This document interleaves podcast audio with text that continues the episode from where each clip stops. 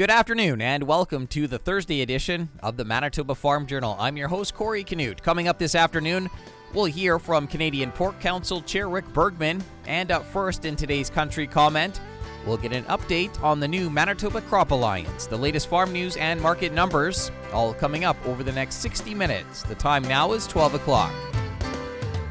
Here's a look at our local news. Good afternoon. You're listening to the Manitoba Farm Journal. It's been just over two months since five of the province's commodity groups approved an amalgamation. I got the latest from Pam de Rocquigny, General Manager for the Manitoba Wheat and Barley Growers Association and Manitoba Corn Growers. It's kind of hard to believe it's been, yeah, almost two, like just over two months since uh, the five memberships of the five commodity organizations uh, voted in favor to amalgamate um, into the new organization, which will be called the Manitoba Crop Alliance. So, over the past two months, um, the interim board of directors have been, I guess, bu- busy developing a transition plan to get us from um, today, I guess, um, to what we hope to be. Um, we hope to be operational by August 1st of uh, 2020 this year. So, there's been a few moving pieces, and there's been a lot of work um, being done in the background, and we felt we felt it was appropriate at this time to kind of give a update to the memberships in terms of what what's been happening. The individual crop groups are they still meeting on their own at this time? They are. So each of the five uh, Manitoba commodity groups, they still continue to meet. They still continue to have board meetings. They still continue to conduct business on behalf of their um, respective organizations. Um, they are still legal entities. They are still representing um, their membership, and that'll continue until um, like I said before, like the target date is August 1st um, in terms of when the five groups will amalgamate into the Manitoba Crop Alliance. But obviously, um, like the interim board of directors are meeting, and those are comprised of directors from the existing, I guess, five Manitoba commodity organizations. Um, but then, like you said, the other, the existing five still continue to do business, um, still continue to focus on research and market development and communication activities um, for their for their uh, associations. And what's the status of the uh, the uh, designation regulation, uh, the application there? Yeah, so immediately after the positive vote, um, so the following Friday, which was uh, February 14th, um, the Manitoba Crop Alliance interim board of directors submitted uh, a draft designation regulation to uh, Manitoba's Farm Products Marketing Council.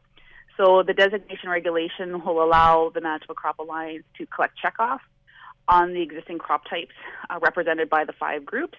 There will be no change um, of the current checkoff rates. It'll they will be the same today, and they will be the same um, come August 1st of 2020. Um, but the Manitoba Crop Alliance does need that designation regulation in order to collect um, checkoff on those crop types that we'll be representing. As soon as that comes into effect, then the existing five um, with the other with the five groups uh, those will become um, basically null and void. This new designation regulation will replace it. So we're kind of in the midst of um, the draft regulation being uh, reviewed, um, and then there's a whole um, like government process, uh, regulatory procedure that that needs to go through in order for it to become approved. But we have started that process. That was Pam de Rocquigny giving us an update on the new Manitoba Crop Alliance. A look at what's happening in the markets this afternoon is coming up. Good afternoon. I'm Corey Canute. Canada's pork sector is facing severe market challenges. Rick Bergman is chair of the Canadian Pork Council. We've had some plants uh, closed down uh, temporarily because of the COVID 19. That backs up the product on the farm, and that just causes more and more problems. We're thankful that we haven't had any major continued closures like uh, our friends to the south. However, um, that said, even when, when, when they're going through some of these challenges uh, in, in the U.S. as well, that has a direct link to ramifications here in some markets in our in our country. Bergman discussed the issue yesterday over the phone with Federal Agriculture Minister Marie Claude Bibeau. This week, Canadians are celebrating National Soil Conservation Week. Jim Tokarchuk is the executive director of the Soil Conservation Council of Canada just reminding Canadians that we do need to be more involved in soil health. We want everybody in Canada to think about soils in the same way they think about the air we breathe and the water that we drink. And soil is way far behind in the mindset of, of most Canadians uh, compared to air and water. This year, the Conservation Council is releasing its first ever National Soil Health Report Card. Manitoba chicken producers announce its Caring for Communities partnership with Winnipeg Harvest. The program is a long term commitment to stabilize Winnipeg Harvest's protein needs. Starting in July, Manitoba chicken producers' farm families will be contributing 1,000 chickens a week, and Dunn-Rite and Exceldor Co op will process them for distribution by Winnipeg Harvest. Due to the current COVID 19 pandemic, partners will be stepping up to provide immediate relief to vulnerable Manitoba families with the supply of 3,000 chickens. And stats show that each year more than 15,000 jobs in the egg industry remain vacant. A new online portal will help to connect Canadians to available jobs in the sector. AAFC has launched a new tool to link people to those jobs, especially now with so many people seeing their jobs impacted by the COVID 19 outbreak. The new government website is called Step Up to the Plate Help Feed Canadians. The new online portal makes it easier for individuals, including students, to find jobs in their communities. That was a look at today's farm news. I'm Corey Canute.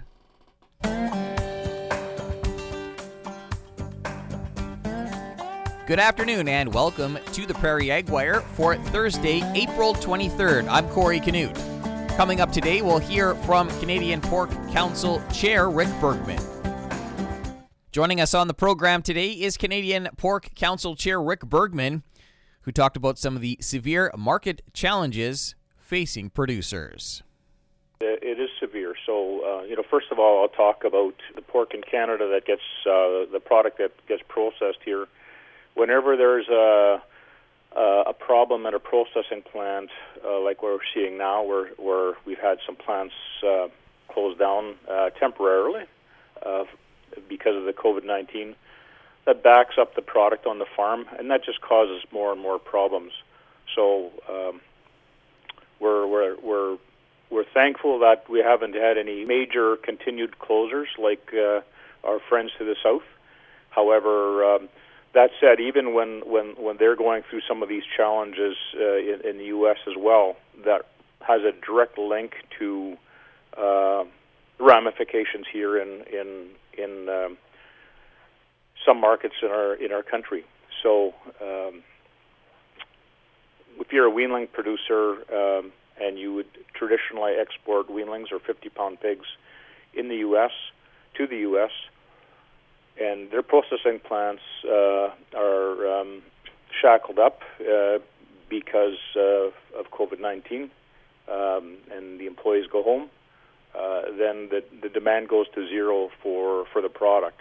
And that's where we're being faced with right now. So it's a very, it's a very, it's a very significant time for our pork sector here in Canada. With uh, those closures in the U.S., um, would some of those animals. Uh, is there an opportunity for those to be processed here in Canada then, or? Well, the, the animals that are uh, traditionally destined for the U.S. market um, are go down as 25-day-old pigs, so they would have to find a, a place here to get raised up uh, in a facility, a barn, and and that that just doesn't happen because the barns are that, that are here are currently being used. So uh, that's where there's a, a you know very significant um, emergency that is occurring. We're we're at the cusp of something that is extremely significant. Producers care for their animals.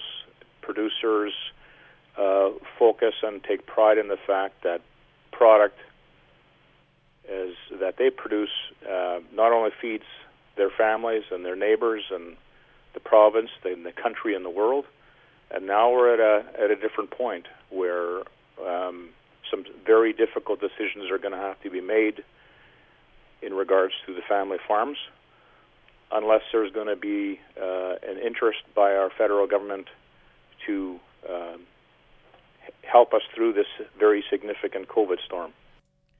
That was Canadian Pork Council Chair Rick Bergman.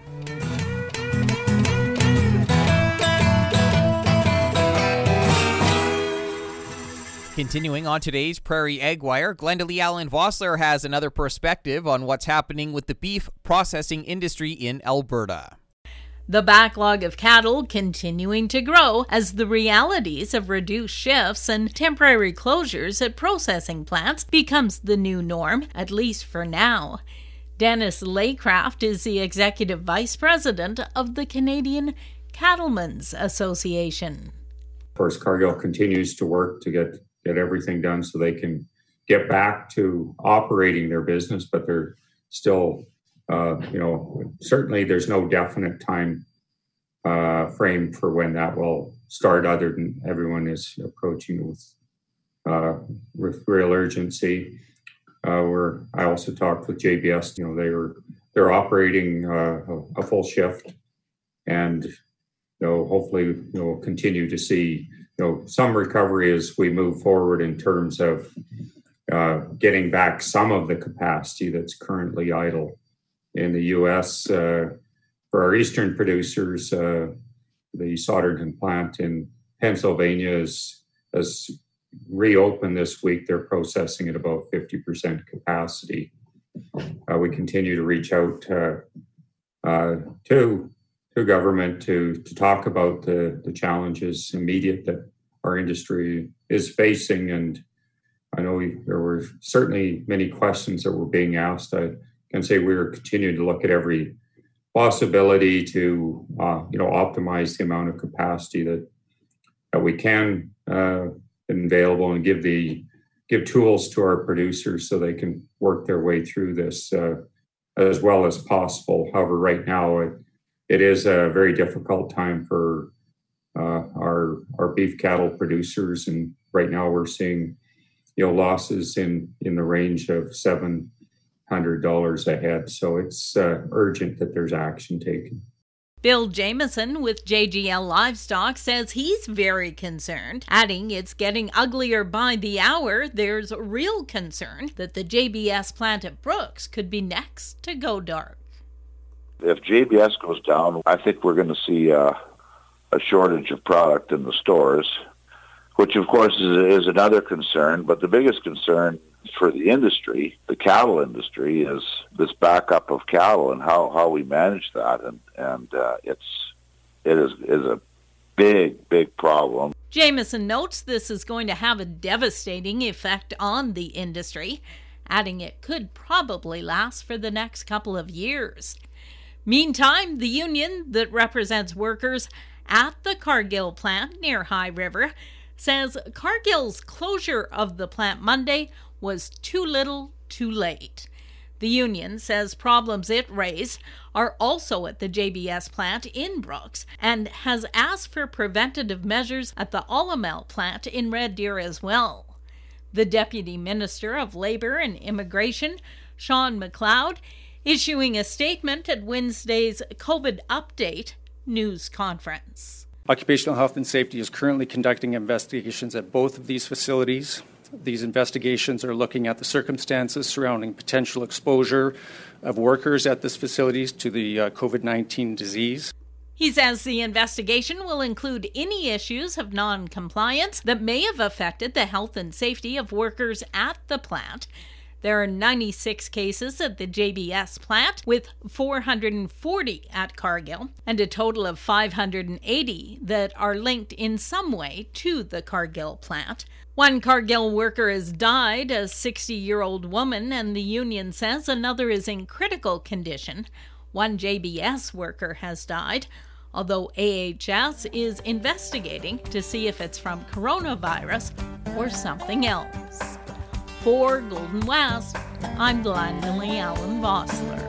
Thanks, Glenda Lee. That's it for the Prairie Ag Wire for today. If you have any questions or opinions to share, send them to us by email to the farm desk at goldenwestradio.com. On behalf of Glenda Lee Allen Vossler, I'm Corey Canute.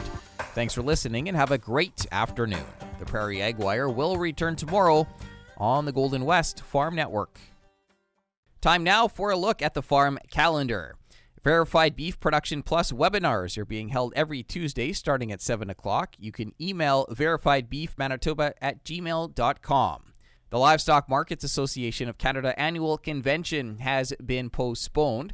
The Animal Nutrition Conference of Canada has been postponed as well, and the Manitoba Summer Fair has been cancelled. Continuing with the Manitoba Farm Journal here on this Thursday afternoon. This week is National Soil Conservation Week. Jim Tokarchuk is the Executive Director of the Soil Conservation Council of Canada. Every third full week of, of um, April in Canada is National Soil Conservation Week, and it is an opportunity for those of us in the agriculture business and other other parts of uh, of Canada to uh, take a minute and think about why soil is important to us.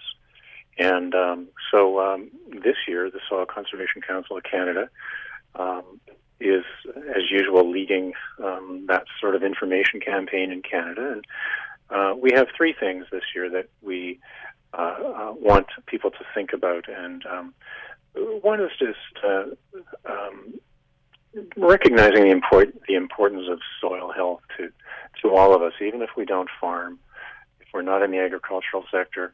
95% of what we eat comes from soil.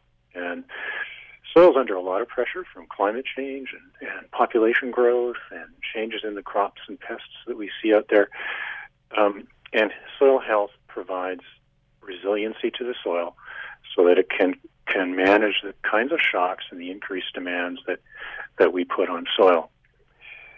Um, we uh, are also um, announcing in soil conservation this week um, our our work with um, uh, doctors Mario Tenuta and Dr. David Lobb at the University of Manitoba. And what we're going to be doing on an annual basis is putting out a, a very simple report card on soil health. We started that um, last October at our summit, and there's been a lot of interest in it. So um, we're going to develop a, a, a more refined approach to doing that in the coming years and build uh, some additional partnerships across the country so that we can give a plain language snapshot of where we think soil health is in Canada each year.